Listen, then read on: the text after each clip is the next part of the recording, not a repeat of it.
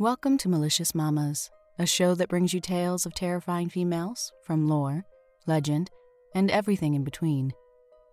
I am your host, Nikki Mandiola. This week, we learn of a mama who can really sink her hooks into you. Definite pun intended. Stay tuned for a story of wild hair and how an innocent smile can lead to your downfall. Without further ado, let's get down to it. This week's topic is Hari Anago.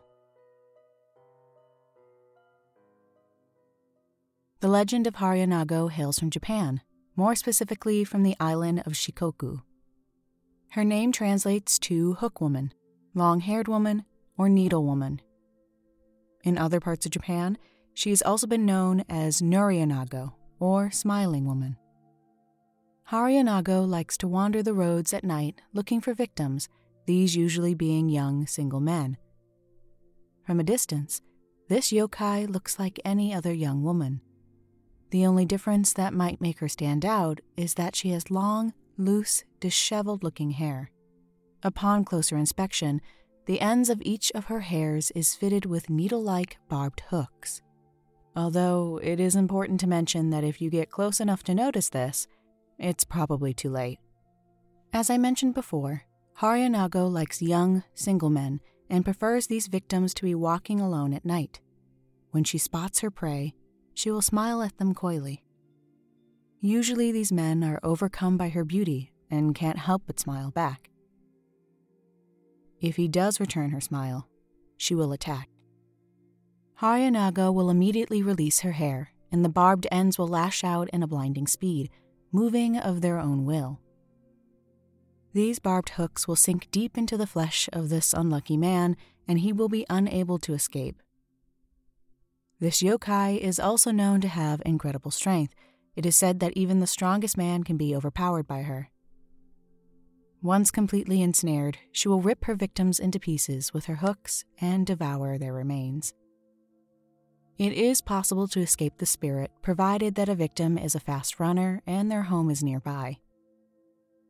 If he should make it to his house and close the door behind him, the young man must wait until dawn when the yokai will vanish, thus freeing him from danger.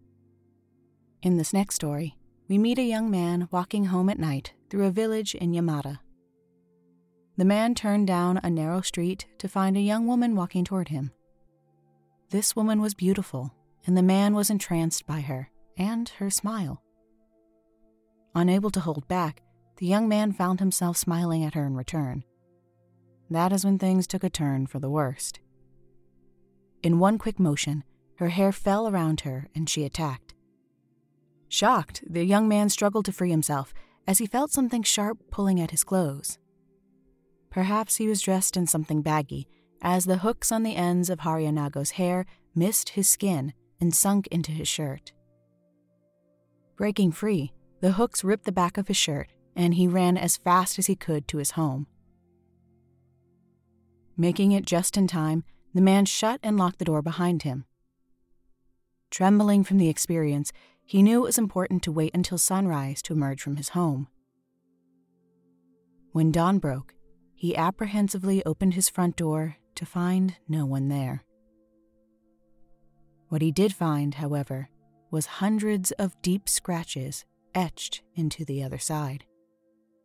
So if you are a young man walking home late at night, maybe you should avoid smiling at anyone you see on the road. It might just save your life.